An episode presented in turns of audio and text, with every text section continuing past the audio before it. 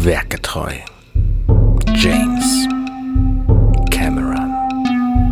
Mit Bastian Schlingelwürfler, Alexander Hoaxmaster Waschkau und Arne Kodnager Huddert. Werketreu James Cameron. Hey, ich bin Arne und ihr seid hier bei Minuten. Nein, Moment, wir haben wir einen neuen Podcast. Er heißt Werketreu James Cameron und mit mir im virtuellen Studio sind natürlich der Bastian Schlingel. Würfler, hallo. Wunderschönen guten Abend. Außerdem dabei, links von mir am Tisch sitzt natürlich der Alexander Hoaxmaster Waschkau.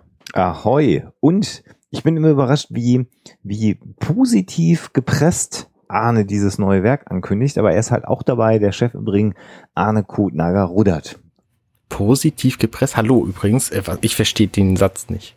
Du, du, du, du Fühl dich von mir einfach positiv gepresst. Ja, du sagst so, hallo und herzlich willkommen bei Werketreu James Cameron. Das ist anders, als es bei Minutenweise Matrix war. Es klingt fast so, als hättest du Bock drauf. Ja. Also Was? Ich bin, beeindruckt von deinen Schauspielkünsten. Nicht Genau. schlecht. Ja, ja, ich habe lange geübt. Also wir hatten ja jetzt auch ein bisschen Zeit äh, vor dieser Aufnahme. Also ja, ähm, Juhu. wir besprechen heute den allerersten ernst gemeinten Film von James Cameron. Es geht los. Und zwar ist das der Film dadam, dadam, dadam, Terminator. Genau. 1984. Der Originaltitel ist natürlich nicht Terminator wie im Deutschen, sondern The Terminator. Terminator. Allerdings auch nicht Terminator 1. Richtig. Und im Deutschen ist er natürlich auch nicht 84 auf den Markt gekommen, sondern 85. Aber das sind jetzt alles keine Zeiten, in denen ich den gesehen hätte. Wie ist es bei euch? Boah, nee, auf keinen Fall. Also ich meine, 1984, da war ich jetzt äh, direkt, ich sag mal so zwei Jahre alt. Da hätte ich das auch noch, noch nicht so richtig verstanden. Ähm, ich habe das viel, ich hab den viel später gesehen. Ich habe den nicht mal damals gesehen, als der dann in meiner Blase irgendwie groß wurde. Also ich, Das klingt so, als jetzt- sei der Film total pisse. ja, richtig, der ist in meiner Blase so aufgegangen. Ähm, vielleicht gleich ko- kommen wir gleich, vielleicht gleich nochmal dazu, wie, ähm, wie ich das damals so wahrgenommen habe, als der in meiner, in meinem, in meinem Umfeld bekannt wurde. Aber ich denke mal, ich habe den gesehen wahrscheinlich Ende der, der, des 20. Jahrhunderts. Dass man sowas sagen kann, voll gut. Ähm, ich möchte übrigens an dieser Stelle nochmal darauf hinweisen, wir haben da schon im, im, im Ansatz drüber gesprochen in unserer Nullnummer. Wenn ihr die noch nicht gehört habt, die lohnt sich, denn da besprechen wir alles, was vor Terminator von James Cameron so passiert ist. Genau, ist ganz wichtig. Also ich habe ein, zwei Mal gehört, dass Menschen gesagt haben, ah nee, dann ähm, fange ich mit Terminator an, die Nullnummer schenke ich mir. Das sollte man äh, bei diesem Podcast Tatsächlich nicht nicht, tun. Genau, da würde einem ein bisschen was fehlen.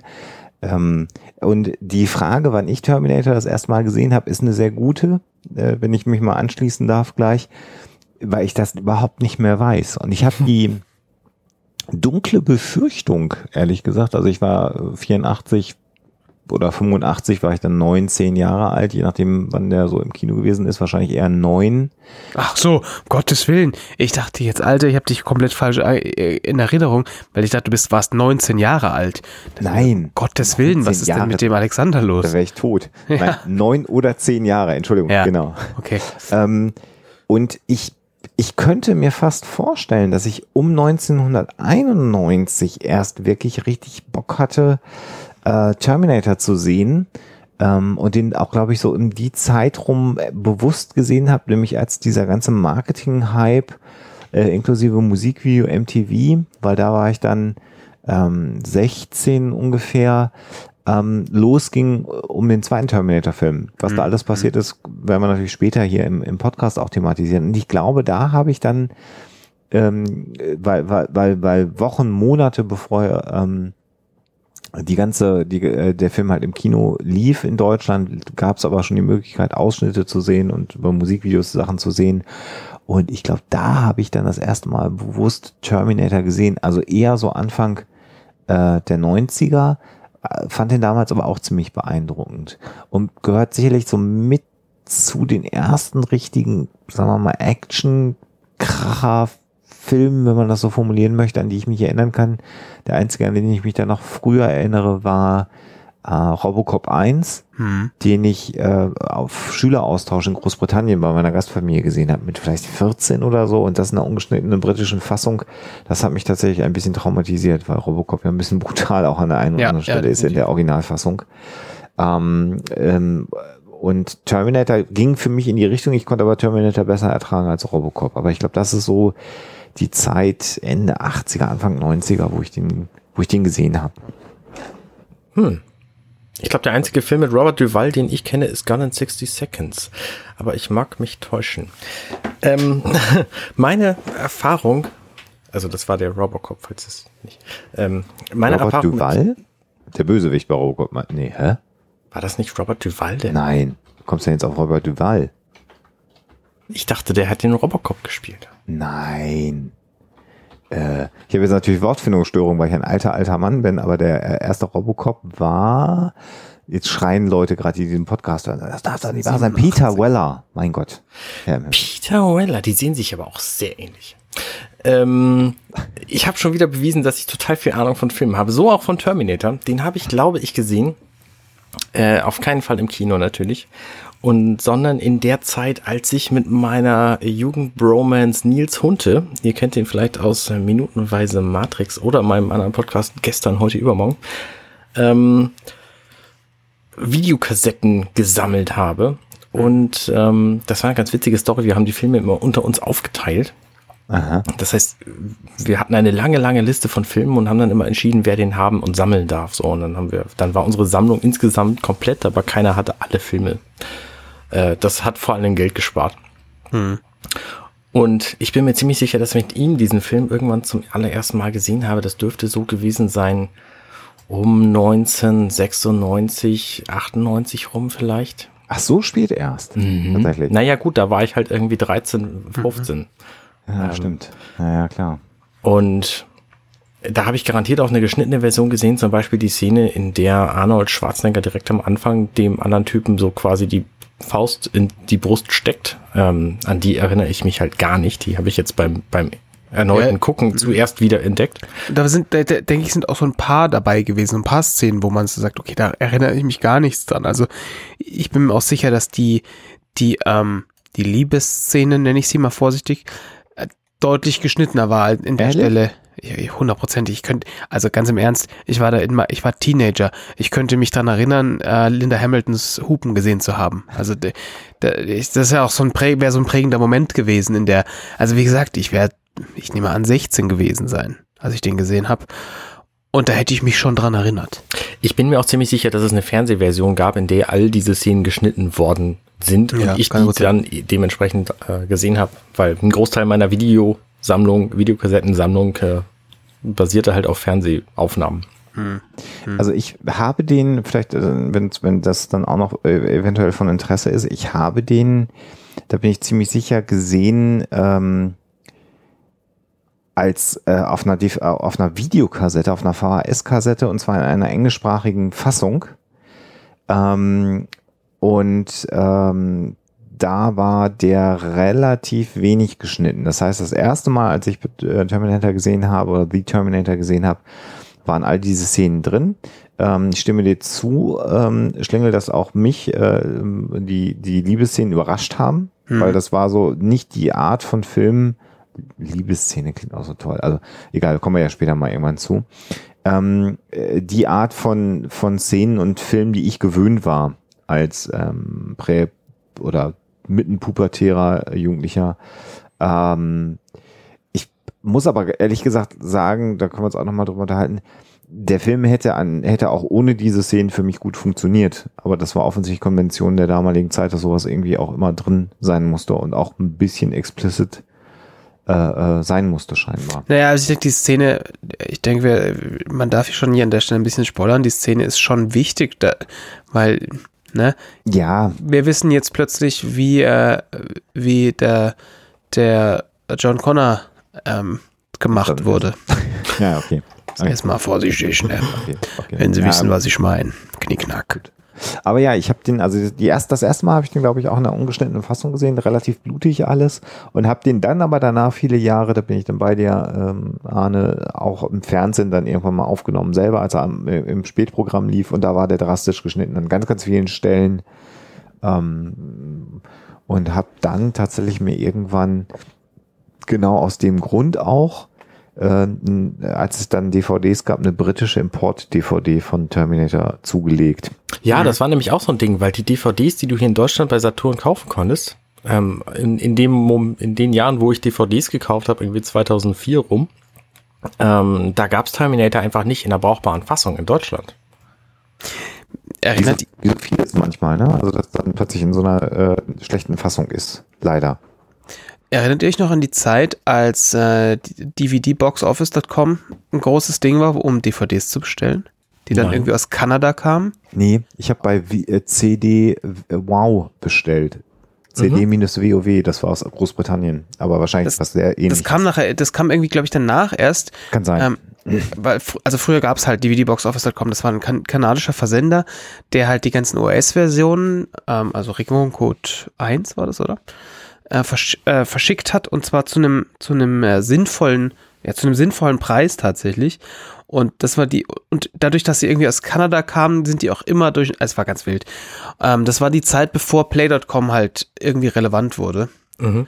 Und ähm, weil ihr auch gerade noch ähm, über, über geschnittene Varianten geredet habt, ähm, ich erinnere mich auch ganz sicher, dass äh, das kann natürlich auch einfach der Qualität des Mediums damals geschuldet sein, dass man in der Variante, die ich damals gesehen habe, den äh, ähm, kleinen äh, Mr. Universe nicht wackeln sehen konnte, das stimmt. als, als äh, Als der, er da lang läuft, auf die, genau, auf die also Punks. auf die, die, die drei Punks zuläuft, da sieht man ja, dass, äh, dass er eine Depreziner dabei hat.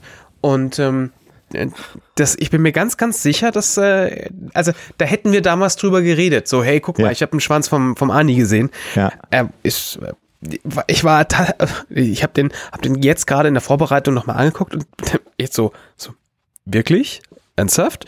Und ähm, war, war überrascht, dass, ähm, dass, dass er gar nicht so bestückt ist, wie man das von so einem Bodybuilder erwarten würde.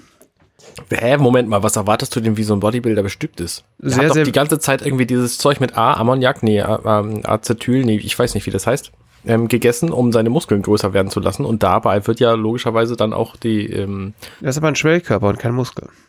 Der wächst. genau, der, der wächst halt halt eben nicht mit. Eben, deswegen Und hätte der ich wächst erwartet, dass sogar es. zurück, weil die Männlichkeit Genau, beim Muskelaufbau eben verschwindet. Ich ja, hätte aber es halt war, zwei Zentimeter erwartet. viel vorhanden. Ja, ja, genau. Darauf möchte, möchte Schlinge Genau. hinaus. Ach so. Ja, okay, das Also- ist vielleicht auch so ein, ähm, so ein Bohrrad-Ding, wo das dann künstlich äh, vergrößert. Das, man weiß es nicht. Deswegen auch die steirische Eichel, ne? Das sieht man nicht. Wow. Also es äh, entgleist tatsächlich gerade so ein bisschen. An, das, an In der den Stelle ersten Minuten. Ja. möchte möchte Ja. ich vielleicht auch noch mal kurz, ähm, äh, wenn ihr jetzt keine, keine eichelrelevanten Themen mehr habt, möchte ich kurz vielleicht darauf, darauf äh, zurückkommen, wie, wie Terminator in mein Leben eingetreten ist. Und das war vermutlich ganz am Anfang der 90er Jahre. Da war ich so äh, acht, neun gewesen sein oder sowas. Irgendwie erste, zweite Klasse. Und ich hatte ja früher, also wir hatten zu Hause hatten wir- wir hatten einen Fernseher, so ist es nicht. Also ich habe jetzt nicht irgendwie, bin ich bei den Amish aufgewachsen. Geil, wir Aber wir hatten ja nix. Ja, wir hatten zum Beispiel keinen. eine, wir hatten ja nix. Doch, Wir, wir hatten ja, weißt du, damals, wenn wir einen Fernseher haben wollten, müssten wir den erstmal äh, hier bei der Partei beantragen. Ähm, ne, also wir hatten, wir hatten einen Fernseher mit einer Antenne, Irre. ohne, ohne Fernbedienung und keinen Videorekorder. Weil äh, ich habe kaum ferngesehen damals. Und ich habe halt auch offensichtlich keine Videos angeguckt oder irgendwelche Filme großartig angeguckt. Wir haben irgendwie damals früher Wetten das angeschaut. Das war so ein Family-Event und manchmal Tatort. Aber das, wenn meine Eltern der Meinung waren, das darf ich jetzt auch sehen. Ähm, war, wobei das wahrscheinlich ein bisschen später war. Aber wir hatten keinen Videorekorder. Das heißt, ich habe also einen Film nicht gesehen und natürlich gehst du als Achtjähriger auch nicht mal ins Kino und sagst, ich gucke mal schön den Terminator an. Ähm, aber das war bei Freunden von mir war das anders, weil es wurde plötzlich angefangen darüber zu reden, dass man jetzt Terminator gesehen hat. Und wie geil es doch war und das rote Auge und äh, bla. Man hat halt über Dinge geredet, die in diesem Film passiert sind.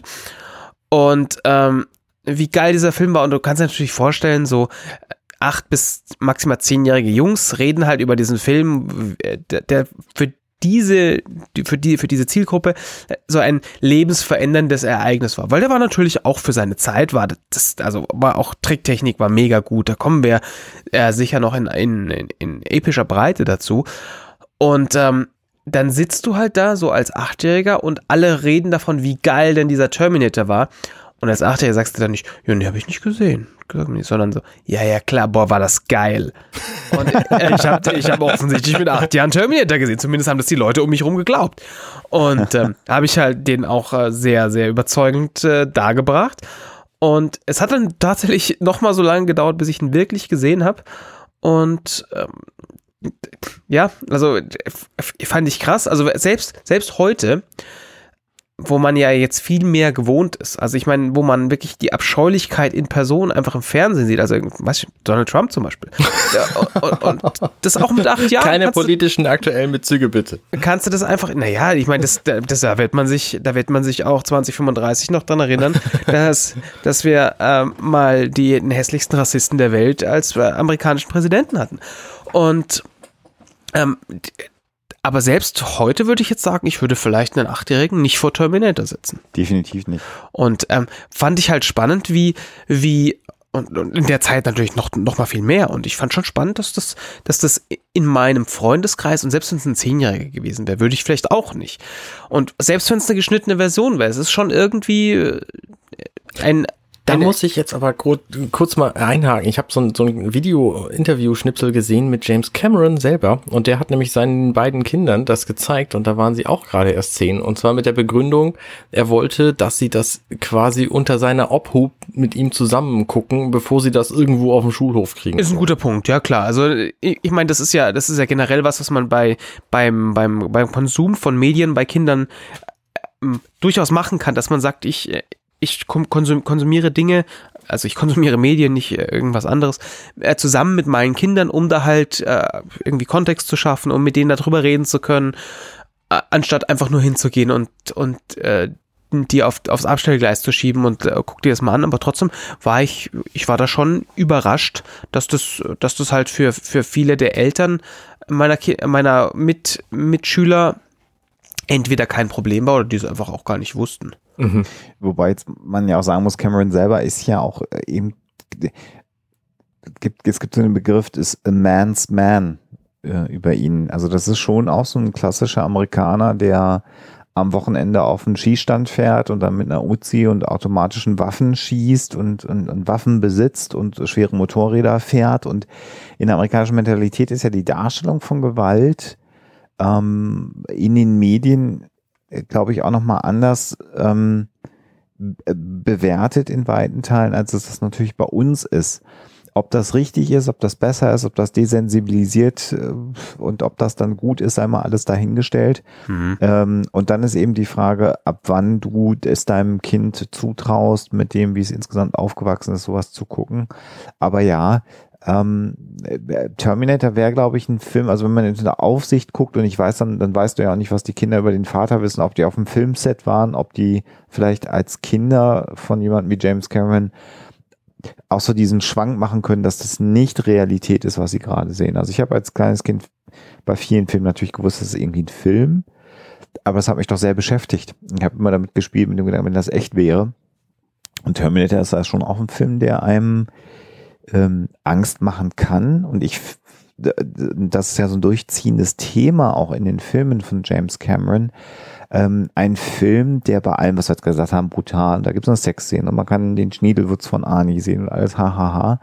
Aber der hat ja auch durchaus eine, einen, einen gesellschaftlichen Punkt, den er macht. Klar ist das ein Actionfilm und klar ist das kein französisches Autorenkino.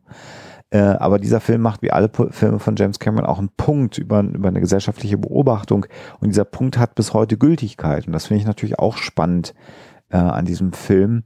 Äh, und das habe ich aber als Jugendlicher, glaube ich, so auch nicht gesehen, als ich den mit 15, 16 oder dann gesehen habe, sondern war es mhm. halt ein geiler Actionfilm.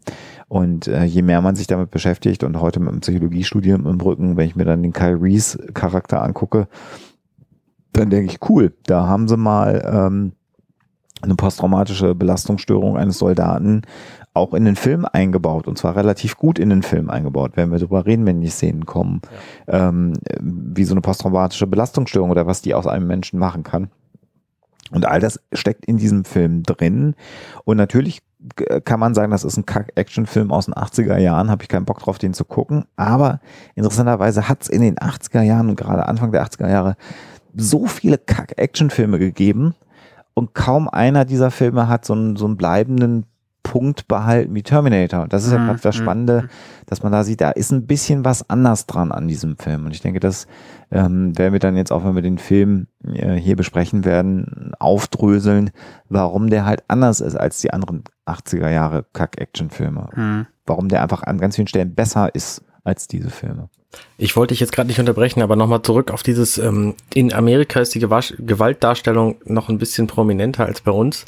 Das finde ich, zeigt sich auch sehr deutlich in den Filmen, die insgesamt in den USA so gemacht werden, im Vergleich zu den Filmen, die so in Deutschland gemacht werden, weil in den USA gibt's halt massiv viele Actionfilme mit Krach, äh, Krach und Autos und Waffen und alles mögliche und in Deutschland gibt's halt vor allem Laberfilme so, weil das ist halt das, was wir in Deutschland am liebsten machen. Kostet auch weniger, Ja, genau. natürlich. Äh, also hat auch pragmatische Gründe natürlich, aber klar, stimme ich dir völlig zu, Arne. Ist, ist so, ja. Definitiv. Jetzt weiß ich gar nicht, wo wir da einsteigen. Ja, ich würde vorschlagen, wir fangen einfach an mit der ersten Minute. Okay, äh, wir haben Disclaimer hier an dieser Stelle. Wir, ich muss natürlich diesen Film auch schneiden und zwar äh, nicht äh, Diesen Film. nicht die ja, also wir wir werden diesen Film nämlich so. geschnitten Da- besprechen und zwar nicht so wie ihr ihn im Fernsehen seht, sondern einfach in Teile, weil wir schaffen es nicht in dieser einen Folge den kompletten. Film zu besprechen, garantiert nicht. Und äh, deswegen werden wir einfach irgendwann aufhören und dann dürft ihr nicht traurig sein. Vielleicht müssen Ihr wir dürft jetzt, schon traurig sein, aber äh, ihr könnt euch dann gleichzeitig auch freuen, dass da absehbar was kommt wieder. Ne? genau. Genau. Ähm, und wir, können- wir können jetzt aber gar nicht anfangen, über den Film zu reden, Arne, weil wir müssen ja trotzdem vorher jetzt, also Metro Gordon Wire, äh, jetzt in der Fassung, die wir haben, da brüllt der Löwe, aber äh, wir können uns auch nochmal darüber unterhalten, was alles passiert ist, bis dieser Löwe gebrüllt hat. Weil das ist ja auch eine ganz, ganz spannende Geschichte. Ähm, denn wir haben es ja schon beschrieben, er hat äh, James Cameron ein paar Tage lang, drei bis vier Tage lang Regie bei Piranha 2 äh, Mhm. geführt. Ähm, und hatte dann für sich am Ende beschlossen, nee, ich kann Filme machen. Hm. Ähm, aber das ist ja, wenn du jetzt so in Hollywood äh, dich behaupten möchtest, erstmal nichts, was dich wirklich weiterbringt, wenn du selber für dich beschließt, ich kann Filme machen. Ja. So, und ähm, äh, was ja passiert ist, ist, dass er in dieser Zeit, in der er in Rom war, ohne Kohle, äh, quasi verhungernd, so wird übertrieben dargestellt unter Umständen. Vielleicht war es ja nicht so, dass er sich Essen klauen musste da von dem Frühstückstabletts, wie es so in der Biografie auch zum Teil beschrieben wird. Aber er hat ja dann in einer, wie er beschreibt, äh, durchfieberten Nacht einen Albtraum gehabt und hat in diesem Albtraum das, äh, dieses Endoskelett vom Terminator gesehen und ist quasi so schweißgebadet aufgewacht und hat sich hingesetzt und hat das sofort gezeichnet. Und das war so eine stehende Vision für einen Film, den er machen wollte. Die, äh, beziehungsweise Endoskelett im, im, in, im Feuer, was aus Feuer herauskommt. So Mhm. hat er es beschrieben Hm. und hat dann angefangen, ähm, ja sozusagen das, das, das Treatment zu schreiben für den Termin- Terminator, das Drehbuch und hat äh, in einer ehemaligen Kollegin, die mit ihm zusammen bei Roger Corman, das war so eine, eine absolute B-Filmfabrik, da hat er ja seine ersten Gehversuche äh, als Filmemacher gemacht, hatte als Modelmaker angefangen, also hat tatsächlich Modelle für Filme gebaut, Raumschiff und so ein Zeug. Ist dann ja relativ schnell zum Assistant Director geworden von einigen Filmen. Und ähm, eine weitere Mitarbeiterin da war Gail Ann Hurd. Und äh, die hat als Produzentin dort auch für Roger Corman äh, gearbeitet. Und die beiden waren befreundet und haben sich dann zusammengetan, weil äh, Hurd schon Kontakte in Hollywood hatte. Und ähm, die haben dann letztendlich, weil er auch keinen Manager hatte, was es ja auch eigentlich nicht gibt in Hollywood, du kannst ja in Hollywood nichts sein ohne einen Manager, hat er Gail Ann Hurd für einen Dollar die Rechte an Terminator verkauft. Ähm, mit der Zusage, dass sie diesen Film nur dann machen und produzieren kann, wenn er Regie führen darf Mhm. Mhm. Dieser Deal hat ja letztendlich auch oder dazu geführt und führt bis heute dazu, dass James Cameron aus allem, was so an Terminator-Fortsetzungen, Computerspielen, äh, Joyrides und sonstigen Dingen entstanden ist, keine Lizenzkohle bekommt. Also die, die Rechte an der Marke Terminator liegen bei Gail Ann Hurd äh, und nicht bei ihm. Das ist halt auch völlig absurd. Also da Mhm. sieht man Ja, schon, wie, ja. wie, der, wie dieser Mann getickt hat. Dem ging es jetzt nicht darum, dass er reich und berühmt werden wollte oder vor allen Dingen Kohle verdienen wollte, sondern er wollte diesen Film machen. Mhm. und äh, hat eben dann die Rechte verkauft und sie haben dann am Ende ein Studio gefunden, was gesagt hat, ja, ähm, wir machen das wohl oder wir vertreiben den wohl, ähm, aber wir produzieren den nicht. Und das war so der nächste Schritt, dass sie jemanden hatten, der gesagt hat, okay, wir würden den vertreiben, aber ihr müsst noch jemand anders filmen, der den finanziert. Und so sind sie dann an Hamdale hinterher herangekommen. Das heißt, Orion Pictures äh, hat gesagt, ja, irgendwie können wir uns das vorstellen, aber nur wenn ihr jemanden findet, der den Film im Prinzip macht, dann bringen wir den für euch ins Kino. Und Hamdale, auch eher so eine B-Firma, die die Skripte aufgekauft hat, die keiner haben wollte. Also Kino ist halt auch einfach ein Business in den Vereinigten Staaten. Mhm. Ja, klar. Und da gibt's dann immer noch Skripte, die gut genug für einen B-Film sind. Und damit kommst du so Break-Even auf ein paar Dollar Gewinn, kannst aber Geld in Umlauf bringen, machst Umsatz, was ja steuerrechtlich auch gut ist und so funktioniert es halt. Und Hamdale hat gesagt, ja gut, mein Gott, klingt irgendwie alles verrückt, machenbar, haben dann Cameron eingeladen. Und Cameron hat dann mit seinen Graf mit, mit Zeichnungen und in, in seiner sehr dynamischen Art, und das wird ja immer wieder in seiner Lebensgeschichte ja beschrieben, ähm, die Leute von Hamdale davon überzeugt, den Film zu machen. Hm. Und damit hatte er quasi ja einen Fuß in der Tür und konnte jetzt seinen Film machen. Und es ging dann ja auch darum, bei Hamdale, das ist übrigens auch noch ganz witzig, ähm, äh, um das um das zu visualisieren und die Idee dieses Terminators zu visualisieren, hatte er äh, Lance Hendrickson, den er bei Piranha 2 kennengelernt hat, äh, mit dem er sich dort angefreundet hat, und den er eigentlich für einen guten Terminator hielt. Mhm. Weil der sah so ein bisschen besonders aus, aber war ja eigentlich nicht auffällig von seiner Physiognomie oder von seinem Auftreten her. Mhm. Und hat dann äh, Lance Henriksen gebeten, bei diesem Gespräch bei Hamdale äh, quasi in Character als Terminator äh, zu dem Pitch zu kommen. Was dazu führte, dass der quasi die Tür da eingetreten hat, geschminkt war, ein zerrissenes äh, äh T-Shirt anhatte, irgendwie Alufolie sich um seine Zähne gewickelt hat und sich dann dahingesetzt hat und kein Wort gesagt hat. Und die Sekretärin da ist völlig in Panik geraten, weil sie das nicht einordnen konnte. Und dann ist erst ein paar Minuten später äh, Cameron da reingekommen. Und das war so sozusagen nochmal so die Live-Visualisierung, wie so, wie so, wie bedrohlich so ein Terminator sein kann. Und das war die ursprüngliche Idee, dass es halt nicht ein fast zwei Meter großer Bodybuilder ist, der Terminator, weil das ist ja eigentlich gar nicht unauffällig, mhm. also von der Grundidee, sondern die Idee war, dass es dann Lance Henriksen sein sollte. Man wollte dann allerdings natürlich ein, irgendwie so ein up-and-coming Star haben. Und ähm, ja, dann ist man ja irgendwie auf äh, Schwarzenegger gekommen oder in Kontakt mit Schwarzenegger getreten. Und der hat ja ursprünglich die Rolle von Kyle Reese gelesen im Drehbuch. Weiß ja. nicht, soll ich das alles erzählen? Oder? Klar, erzähl ruhig alles. und das ist halt auch völlig, völlig verrückt, dass äh, ähm, ähm, dann sich, also, also grundsätzlich hat er Interesse am Film. Er hat dann aber beim Lesen gedacht, oh, Terminator ist eigentlich die viel coolere Rolle. und ähm, ähm, äh, dann haben die sich zum Essen getroffen und ähm, Cameron wollte ihn eigentlich auch nicht als Kyle Reese haben irgendwie. Und seine Idee war letztendlich, weil er, weil er, weil er, weil er Schwarzenegger auch irgendwie nicht sah in seinem Film, aber die ihm halt den Kontakt gemacht haben und sagen, ja, der ist wer und Conan der Barbar und so, du musst jetzt mit dem reden. Hat, sollte Cameron sich mit, mit, oder sein Plan war es, mit dem Essen zu gehen, mit Arnold Schwarzenegger und sich beim Essen mit dem zu streiten.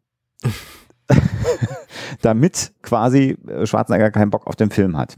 Was aber geschah, war, dass die beiden sich beim Essen super gut verstanden haben und womit keiner rechnen konnte, Schwarzenegger die ganze Zeit eigentlich Bock auf die Rolle des Terminators hatte und die ganze Zeit darüber mhm. philosophiert hat, wie der sich so bewegen würde und wie das so wäre, ein Roboter in Menschengestalt. Und Cameron, den sich angeguckt hat, den Schwarzenegger gedacht hat, boah, mit dem kantigen Kinn und der hat Muskeln im, im, in, in der Stirn, so jetzt an einer Stelle beschrieben, dass er das gedacht hat. Ähm, der wäre eigentlich irgendwie wäre der doch cool als Terminator und ähm, hat sich das aber gar nicht getraut vorzuschlagen und umgedreht das Management von Schwarzenegger wollte das aber auch nicht, dass er ein Bösewicht spielt, weil ihm gesagt, nee, das kannst du nicht machen. Ähm, und Schwarzenegger hat sich dann am Ende ein Stück weit drüber hinweggesetzt und wollte dann den Bösewicht spielen. Und Cameron, nachdem er ihn gesehen hat, ist dann nach dem Mittagessen oder nach dem, nach dem Lunch oder was auch immer war, nach Hause gefahren und hat eine Skizze angefertigt, die ganz berühmte Skizze, die auch heute im Wesentlichen so das Cover vom, vom ersten Terminator ist. Ähm, so dieses Gesicht von, von Schwarzenegger so halb als ähm, Roboter und halb äh, als Mensch. Also es Mhm. gibt so dieses, dieses, dieses das, das Cover des Films, so mit roten Laser im Hintergrund. Und es gibt dann noch so eine andere Zeichnung von Cameron, die sozusagen die Hälfte des Gesichtes als, als, als Endoskeleton zeigt und die andere Hälfte als Schwarzenegger. Und so ist überhaupt Arnold Schwarzenegger zu diesem Projekt gekommen. Und dann war im Prinzip alles klar, die anderen Rollen waren gecastet.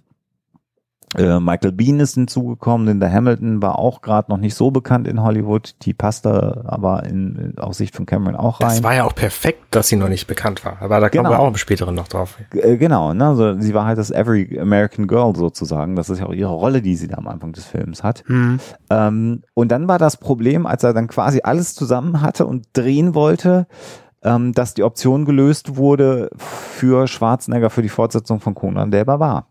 Hm. Mhm. Und äh, das hat er natürlich dann äh, wahrgenommen. Äh, Wäre ja auch schon blöd, wenn er es nicht gemacht hätte, äh, Arnold Schwarzenegger.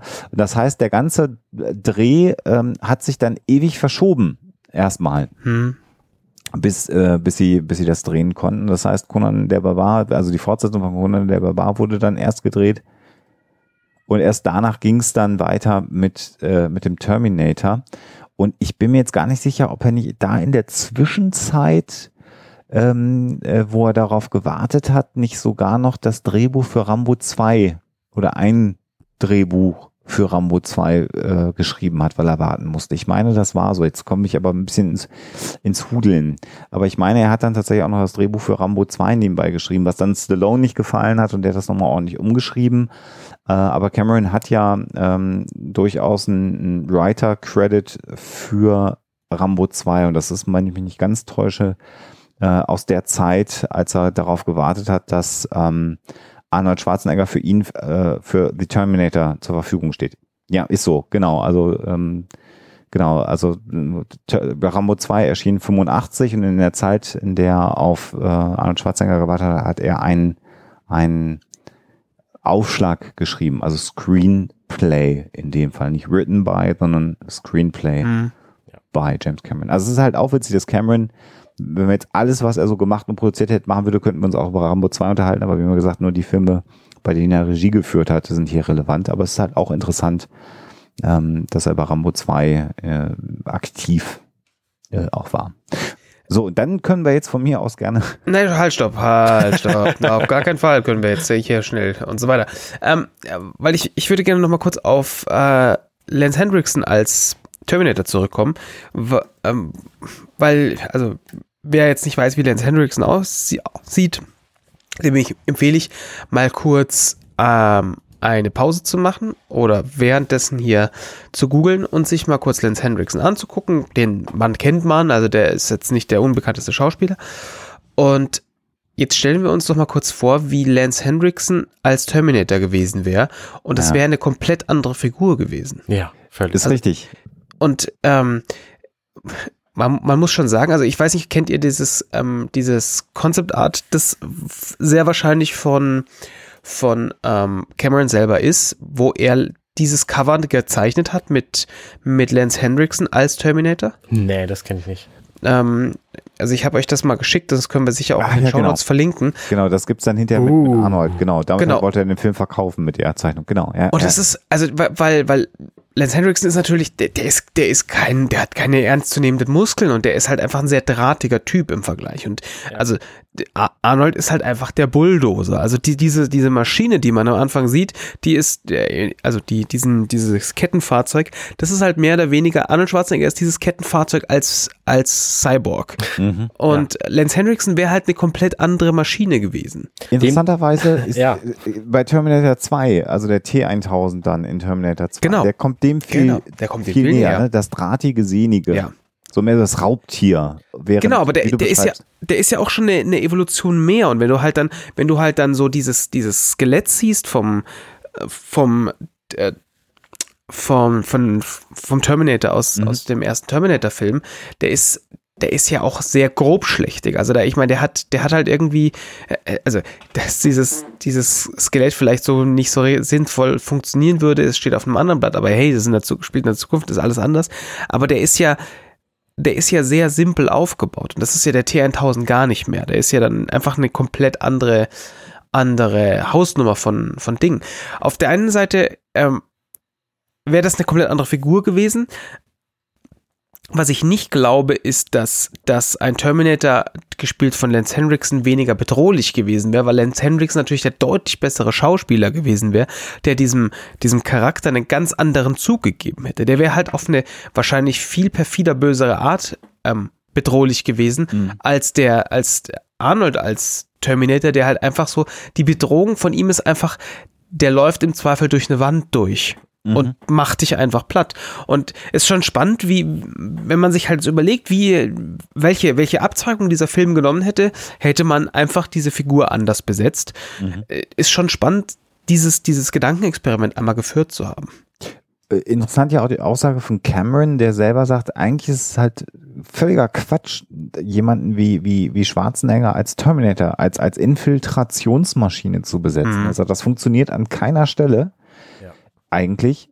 Er sagt, es funktioniert aber im Film und das ist halt so ja, ja. The Magic of Hollywood. Im Film, du hinterfragst das ja auch gar nicht, wenn, wenn du diesen Film guckst, weil du ja auch am Anfang, das finde ich ja auch unglaublich gut gemacht beim ersten Terminator. Du weißt am Anfang ja gar nicht, was da gerade abgeht. Mhm. Man muss sich mal vorstellen, wenn du den Film das erste Mal gesehen hast, weißt du gar nicht, wer der Gute und der Böse ist. Ja. ja. Das, und das wird sehr lange offen gehalten, was da eigentlich gerade passiert. Du weißt es nicht. Ja, und eigentlich das werden wir natürlich noch aufrollen, könnte man fast den Verdacht haben, dass, dass Michael Bean, also Kyle Reese, mhm. der Böse ist. Ja. Ja, und wir spoilen, glaube ich, nicht, wenn wir sagen, Arnold Schwarzenegger ist der Böse. Zumindest im ersten Teil. Ähm, wo, also da, da spielen sie ja auch viel mit, weil, ja, weil am Anfang hast du halt diese drei Punks, die, die die, die natürlich sofort auf Krawall gebürstet sind und gegen die sich halt dann Arnold Schwarzenegger, also der Terminator, wehrt. Und auf der anderen Seite hast du dann einen Kyle Reese, der einem Obdachlosen die Hose klaut. Also ja. da ist, da ja. ist äh, das alles irgendwie komplett auf den Kopf gestellt. Und um nochmal einen Schritt zurückzugehen, was du ja vorhin sagtest, so äh, eigentlich wäre Schwarzenegger als Kyle Reese gedacht gewesen. Das wäre furchtbar gewesen. Ja, Kyle Reese hat so viele Sprechrollen in diesem Film und für mich funktioniert dieses wundervolle Englisch von Schwarzenegger als Terminator ist es völlig in Ordnung, ja. weil er spricht halt keine kompletten Sätze und einfach nur so ähm, Wortfetzen. Und da ist es völlig wurscht, ob der jetzt ein perfektes Englisch spricht oder nicht, weil mal vielleicht haben sie das halt nicht besser hinbekommen. Also Übrigens äh, lustig ist, dass ähm, äh, auch das eine äh, tradierte Geschichte ist. Michael Bean, als er für Kyle Reese vorgelesen hat, gerade von einer äh, anderen äh, ähm, Casting kam, äh, für das er mit einem Südstaaten-Akzent sprechen musste. Mhm, und ja. der kommt selber aus Nebraska und hat also eigentlich keinen nennenswerten amerikanischen, äh, also keinen kein, kein, kein Akzent oder Dialekt in seinem Amerikanisch, sondern eigentlich also das Classical äh, Hollywood English mhm. spricht er. Ja. Und war dann eben bei der, beim, beim Casting und eigentlich fanden sie ihn gut, gerade auch weil er so diese sensibleren ähm, Stellen des Films ja auch transportieren kann, auf die es ankommt. Also das ist ja, das ist ja eine sehr, finde ich, eine gute und vielschichtige Persönlichkeit und all das, was Cameron ja dem, dem Kyle Reese reinpackt in die Rolle, was der macht, finde ich aber absolut beeindruckend und wie es dann umgesetzt ist. Aber die Larum. Also sie fanden den gut beim Casting und dann haben sie aber seinen Agenten angerufen und haben gesagt, ah, eigentlich wäre der super, aber der kann halt keinen Südstaaten-Akzent haben. Das funktioniert im Film nicht. Kriegt er den wohl bis zu den Dreharbeiten raus? Und dann hat der Agent gesagt, Hä? was denn für ein Südstaaten-Akzent? Der ist aus Nebraska, der hat keinen Akzent. Und äh, da war, also das halt die lustige Geschichte, dass er sich auf eine andere Rolle so sehr vorbereitet hat, dass er diesen Südstaaten-Akzent angenommen hat. Und im Original, wenn du den Film guckst, hat er halt keinen nennenswerten verortenbaren äh, äh, US-amerikanischen Akzent in seinem, in, in, in seinem hm. Englisch. Das Kann einer von euch diesen Südstaaten-Akzent nachmachen? Ich krieg das nicht hin. Ich könnte höchstens Howdy sagen, aber äh, nee, kann ich nicht. also wenn ihr mal True, True Blood geguckt habt, dann da hört ihr das ganz, ganz viel, sowas. Ja, ja, ja. Ich könnte, ich könnte jetzt so tun, ich war da mal, ich war da mal eine Weile für einen Monat in den Südstaaten und man gewöhnt sich sowas tatsächlich sehr schnell an. Ja. Und ich meine, du wohnst ja auch in den deutschen Südstaaten. Äh, genau. Ja, korrekt. Das äh, schließt sich einfach nur an. Übrigens, 6 Millionen äh, Dollar hat er dann ursprünglich mal bekommen, Cameron, um Terminator zu machen. Okay. Das ist jetzt gar nicht so viel Geld. Nee. Das ist in der Tat nicht sehr viel Geld. Mhm. Guck mal gerade, was jetzt unsere IMDB äh, dazu schreibt. Roll hier mal durch. Ja, das, die IMDB schreibt 6,4 Millionen Dollar estimated. Also insofern ähm, scheint das ja ein ganz guter, ganz guter Wert zu sein. Äh, nicht, nicht viel tatsächlich für den Film, muss man ganz klar sagen. Ähm, O.J. Simpson war übrigens auch in, äh, im, im, im Gespräch für Kyle Reese. Okay. Hätte wahrscheinlich auch funktioniert. Also vielleicht im Nachhinein dann. Für Reese? Ich dachte für den Terminator. Äh, für den Terminator, Entschuldigung, Ja, ja, natürlich, für sorry. den Terminator. Genau, weil Hätte er, sie weil im Nachhinein vielleicht halt nicht so gut. er, ja, Cameron hat ihn nicht als, als Tötungsmaschine gesehen. Ja. Schreibt, das, schreibt seine Biografie so ein bisschen Ja. suffisant. Naja, so wo, wie, wie wir gerade vorhin von Lance Henriksen sprachen, der ja offensichtlich als Roboter in Terminator noch nicht funktioniert hat. Hm. Ähm, ja, später dann halt schon. Ja. Sollen wir mal auf diesen äh, ominösen Film zu sprechen kommen? Welchen Was, Film? welchen Film? Naja, Aliens, was sonst? Ja, denke ich, ist eine gute Idee. Alien ist, Aliens ist einer meiner Lieblingsfilme. Meiner nicht. Terminator. Also, wir äh, beginnen natürlich einfach mit äh, den äh, Filmlogos, wie das einfach äh, grundsätzlich so ist. Wir haben hier in diesem Film Metro Goldwyn Mayer. Hm. Wir haben außerdem, Orion Pictures, das war eben der, der Vertrieb seiner Zeit. genau, Und dann Hamdale, was ich gerade beschrieben habe, die gesagt haben, okay, wenn ihr einen Vertrieb schnappt, das ist ja schon mal super. Äh, dann geben wir euch halt die Kohle. Also da kam dann letztendlich in Verbindung mit HBO zusammen die 6 Millionen Dollar äh, her. Hm. ja, Dann, se dann sehen wir eine Einblendung Los Angeles 2029 AD. Und wir haben jetzt ja gerade, als wir, äh, wo wir aufzeichnen, den Monat von Blade Runner. November wenn ich- 2019 übrigens. Genau, und jetzt haben wir äh, übrigens auch Los Angeles und jetzt sind wir bei Los Angeles äh, 2029 und das ist auch nur noch zehn Jahre entfernt. Das heißt, wir werden auch ähm, diese Vision der Zukunft abgleichen können. Oder ich hoffe, dass, dass ich das kann, dass ich in zehn Mhm. Jahren noch lebe. Ähm, Weil wir dann immer noch Terminator besprechen werden. Immer noch, also den ersten. ähm, hat mich, hat mich nochmal echt so äh, äh, durchzuckt, als ich es mir jetzt nochmal mit, natürlich mit einem anderen Auge, weil ich wusste, wir reden über den Film angucken, habe ich gesagt, 2019 ist auch schon in zehn Jahren. Ah, Hm. Ja. Und in den 90ern war das halt alles noch so weit weg. Also Ich meine, das, da stand auch nicht mal die 20 vorne.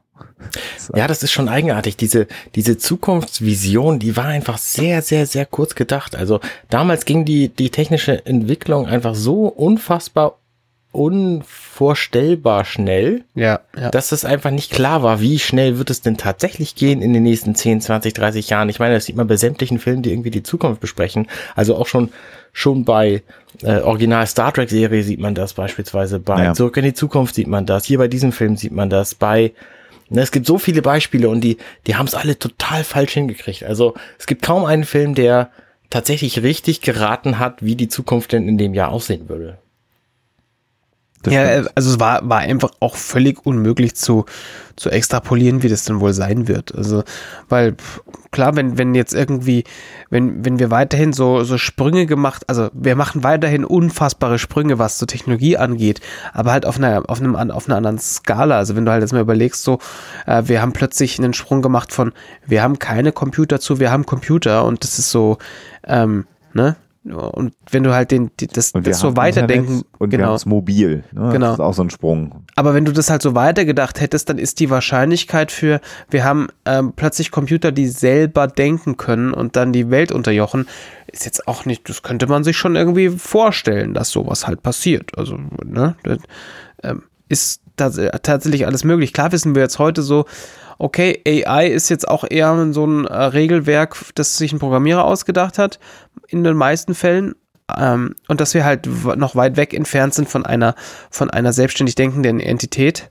Aber mh, hätte man sich schon ausdenken können, dass sowas halt so ist. Und klar, äh, die Frage ist natürlich, willst du, äh, also wenn du, wenn du jetzt sagst, du möchtest, du möchtest einen Film machen über eine, eine Maschinenbedrohung, also eine, äh, eine zerstörte Welt und regiert von Maschinen, die alles vernichten, willst du das irgendwie im, wenn du es im Jahr 1984 spielen lässt, willst du die, die ganze Geschichte ähm, dann, dann im Jahr 2374 anlegen, was Ja. so weit Ja, genau, entfernt genau. ist, dass dieses, dass dieses Szenario auch überhaupt kein, kein, keine Bedrohung darstellt.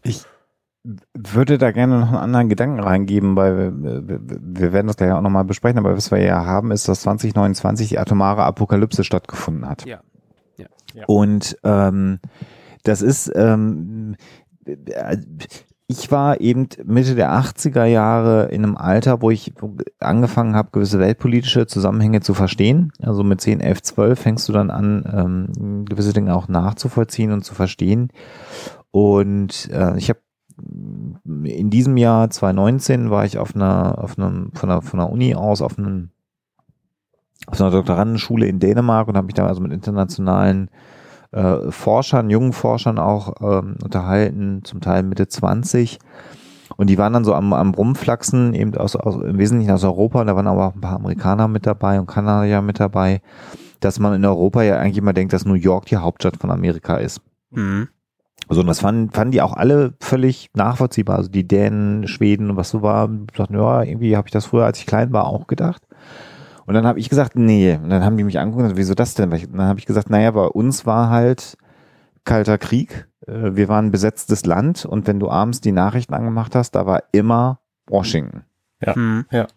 Weil es immer um Aufrüstung, Abrüstung, ne, ja, ja. Verschärfung gerade wieder des Kalten Krieges, Entspannung des Kalten Krieges, das war halt das Thema. Das war das, das war das politische ähm, Klima, in dem ich aufgewachsen bin. Und tatsächlich, ähm, und das kann man, ist heute viel, viel, viel abstrakter, als das damals war. Also ich hatte als Jugendlicher in der Pubertät tatsächlich reale Angst dafür, dass einer die Nerven verliert und wir tatsächlich eine atomare Apokalypse mm, haben. können, ja. Das kenne ich inzwischen aber auch wieder. Also ja, inzwischen hat man es langsam wieder. Es gab eine lange Phase, wo das gar kein Thema war. Aber das brannte in den 80er Jahren einfach dieses Thema. Und zwar überall mhm. auf der Welt, mhm. natürlich. Mhm. Und da war ja die Welt auch noch ganz sauber aufgeteilt, hat und noch keiner drüber nachgedacht, was so in China los ist. Das hat gar keinen interessiert, sondern es war Russland und Amerika. Und dann gab es halt so ein bisschen was dazwischen. Und das war zumindest in unserer westlichen Welt das, was die Menschen beschäftigt hat. Ja. Weltpolitisch.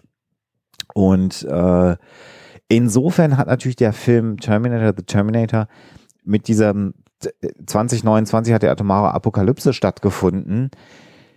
Die, die Menschen, die Mitte der 80er Jahre ins Kino gegangen sind, auch komplett anders abgeholt. Das war halt mhm. halt auch sehr, sehr, sehr dicht dran an so einer dystopischen Zukunftsvision, äh, wie sie ganz, ganz realistisch hätte sein können. Ja, ja. Ähm, und äh, das ist auch so einer der ersten Aspekte, ähm, ich finde, dass diese, diese dystopische Zukunft nicht nur relativ interessant dargestellt wird hier über den Film verteilt, sondern sie wird ja auch noch extrem gut begründet, warum es so ist. Selbst mhm. im ersten Terminator. Äh, und einer der Gründe für mich, warum der bis heute eigentlich auch gut funktioniert, obwohl es jetzt langsam, irgendwann leben wir in dem Jahr und die Welt ist nicht untergegangen, zum Glück. Hm.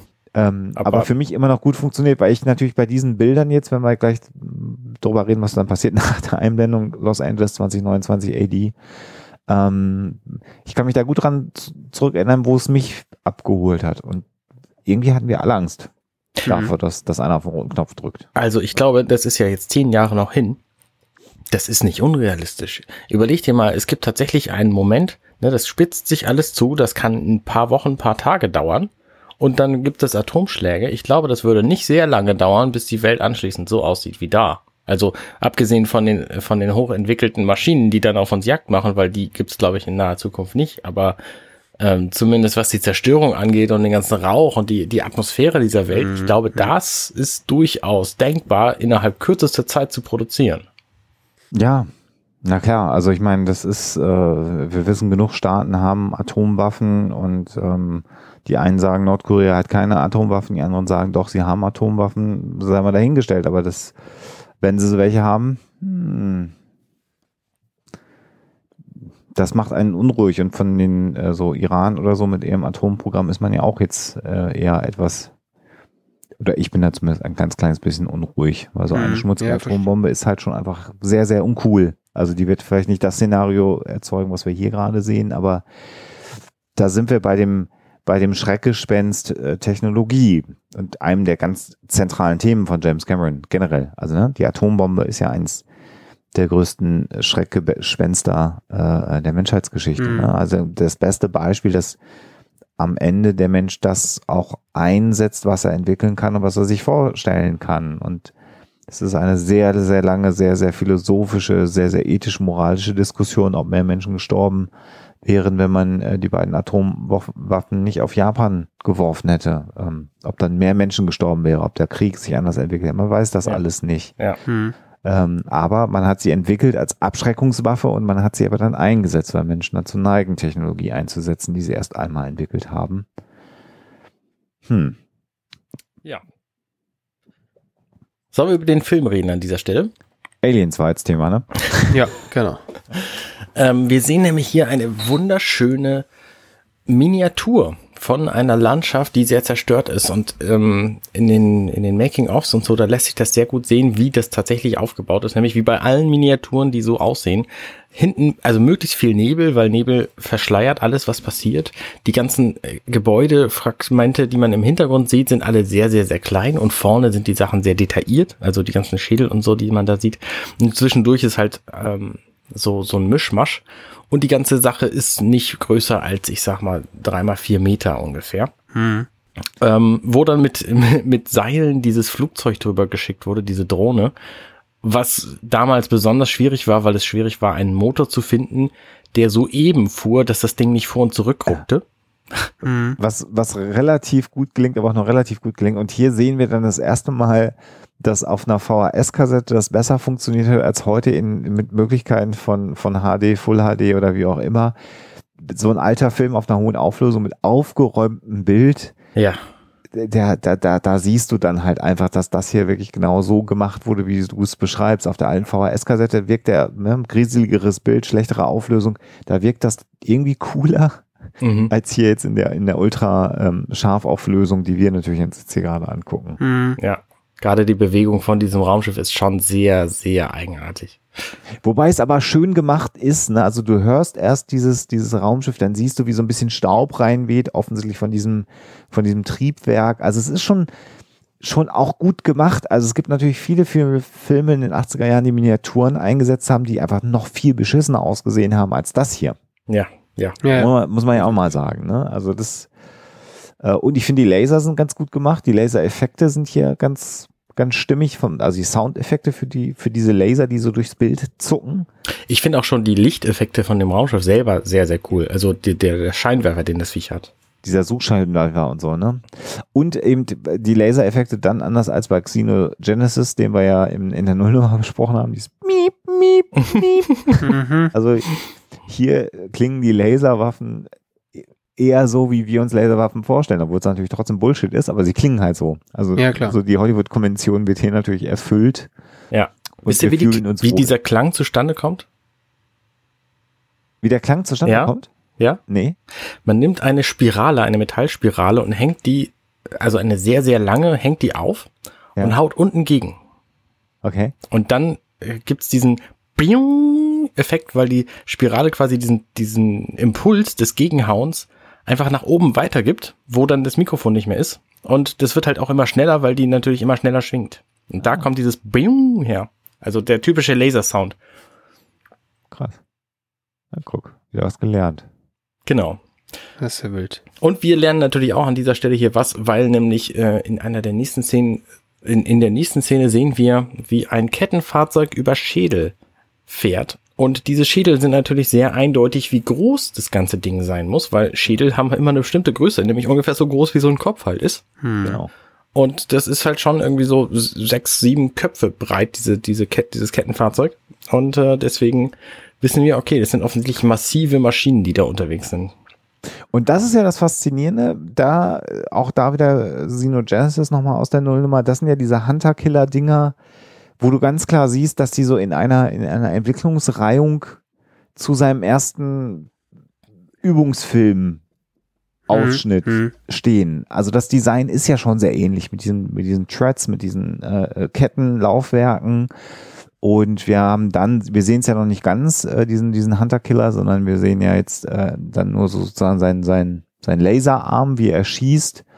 Und dann wird ja geschnitten tatsächlich auf ja, menschliche Soldaten, die weglaufen. Mhm. Ähm, äh, aber wir sehen ihn gleich nochmal ein bisschen besser oder später im Film nochmal ein bisschen besser und es ist halt ganz klar zu erkennen, dass da so eine Verwandtschaft natürlich äh, besteht und so eine gewisse ähm, Designlinie, die sich durch Camerons Schaffen zieht. Vielleicht ist das nicht das richtige Wort, aber ich hoffe, ihr, liebe Zuhörerinnen und Zuhörer, wisst ungefähr, was ich meine, wenn ich das so formuliere. Ja. Und das ist übrigens eine sehr schön gemachte Sequenz jetzt, wenn wir auf der, auf der Menschengröße unterwegs sind, ne? weil das sieht wirklich so aus, als ob die jetzt gerade durch so ein Kriegsgebiet laufen. Und da sind, auch da sind so Forced Perspective Geschichten, glaube ich, am Start, wenn ich das richtig identifiziere. Aber das sieht ganz gut aus. Ja, definitiv, das kann man schon sagen. Ja. Finde ich. Das ist also schon, schon sehr gelungen. Ja.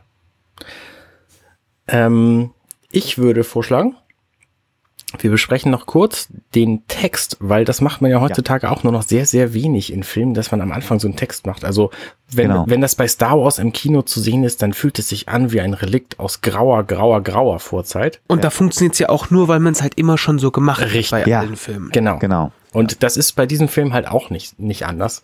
Der Text, ich lese den einfach mal auf Englisch vor, dann kann einer von euch den übersetzen. The machines rose from the ashes of the nuclear fire. Their war to exterminate mankind had raged for decades, but the final battle would not be fought in the future. It would be fought here in our present tonight. Genau. Also die Maschinen erhoben sich aus der, aus dem nuklearen Feuer und ihr Krieg, die Menschheit auszulöschen, ähm, dauerte für Dekaden an. Hat schon seit Dekaden angedauert. Hat schon seit, ne? richtig, hat schon seit Dekaden angedauert, aber der, das, das, der finale Kampf, der wird nicht in der Zukunft gefochten werden. Ähm, der wird hier gefochten in unserer Gegenwart heute Nacht. Und an der Stelle wissen wir natürlich, okay, das ist jetzt nicht mehr realistisch, denn da steht ja, die haben schon für Jahrzehnte gekämpft und äh, genau. das haben wir einfach jetzt noch nicht. Und äh, das Jahrzehnt beginnt quasi in diesem Moment. Deswegen, ähm, ja, passiert wohl doch nicht so, wie es da steht. Was? Das ist ein Skandal. Ähm, ja, also, aber auf der anderen Seite, also, äh, um noch, um noch mal kurz auf den, auf den, dass hier ein Text ist, einzugehen. Es ist schon erstaunlich, wie du, wie du ähm, mit ein paar Sekunden, also ich meine, das steht da vielleicht zehn Sekunden, diese, diese, dieses, diese Bühne errichten kannst, so, also dieses Konstrukt, worauf dieser Film fußt, ohne dass du jetzt groß eine, eine, eine Geschichte erzählen musst. Weil das, das hast du ja oft, dass, dass in, in einem Film erstmal so established oder ich weiß nicht, wie man das auf Deutsch sagt, wisst ihr Bescheid? Establishiert? Ähm, genau, Ein, eingeführt. Erstmal eingeführt werden das muss. Das Setting eingeführt genau, wird. Genau, was, was ist denn überhaupt der Status quo? Also wo, wo befinden wir uns gerade? Und wenn wir jetzt mal überlegen, man hätte das irgendwie nachbauen müssen, so dass das, dass das den Zuschauer nicht komplett verwirrt äh, da lässt, das hätte sicher zehn Minuten Film gebraucht um, um das, um wenn es reicht. Und dann hast du natürlich hinten raus zehn Minuten weniger für den Rest vom Film. Und hier, zack, die, hier, hier steht, was passiert ist. Und jetzt ist es plötzlich der, der Fantasie des Zuschauers selbst überlassen, sich da was vorzustellen oder einfach hinzunehmen, dass das halt so ist. Punkt aus, fertig. nee, es ist noch nicht ganz fertig, weil ich möchte nämlich, das ist genau der Punkt, warum Bücher besser funktionieren als Filme. Ähm, man kann einfach in wenigen Worten viel besser den Zuschauer abholen, als man das in so einem Film könnte. Nee, es ist natürlich auch in diesem Fall einfach erheblich billiger, dann Text auf den Bildschirm zu kleben, als das alles filmisch darzustellen. Wobei, ja, wo, wobei man ja sagen muss, auch da äh, würde ich jetzt wieder behaupten, also alles richtig, was ihr sagt, aber auch Kudos an Cameron, wie er es umgesetzt hat. Du ja. siehst alles in Trümmern. Ja.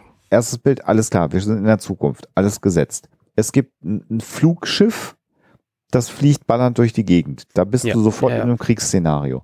Dann siehst du, wie etwas über Totenschädel fährt. Das heißt, Menschen sind gestorben und zwar nicht wenige mhm. Menschen. Ja, ja. Äh, und dann siehst du, wie die Maschine, also dieser, dieser Panzer oder was auch immer ist, schießt und du siehst, wie Menschen vor ihm weglaufen. Und du hast auch sofort das Größenverhältnis dieser Maschine, das hast, ja, hast du ja sehr schon beschrieben, Arne. Und dann kommt dieser Text und er sagt, ähm, äh, äh, Feuer der, der nuklearen Katastrophe, Maschinen gegen Menschen.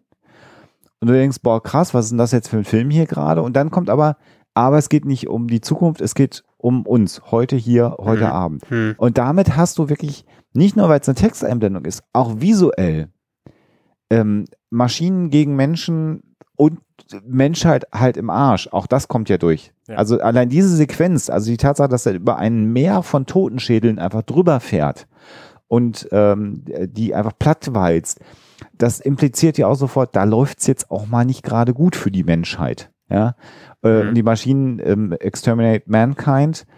Also die meinen das halt auch ernst und offensichtlich gelingt das ja scheinbar auch so, zumindest nach ja, diesem ja, Eindruck. ja. Und all das ist dann binnen unter zwei Minuten erzählt und du bist, du sitzt da und denkst, boah, und was passiert jetzt heute Nacht?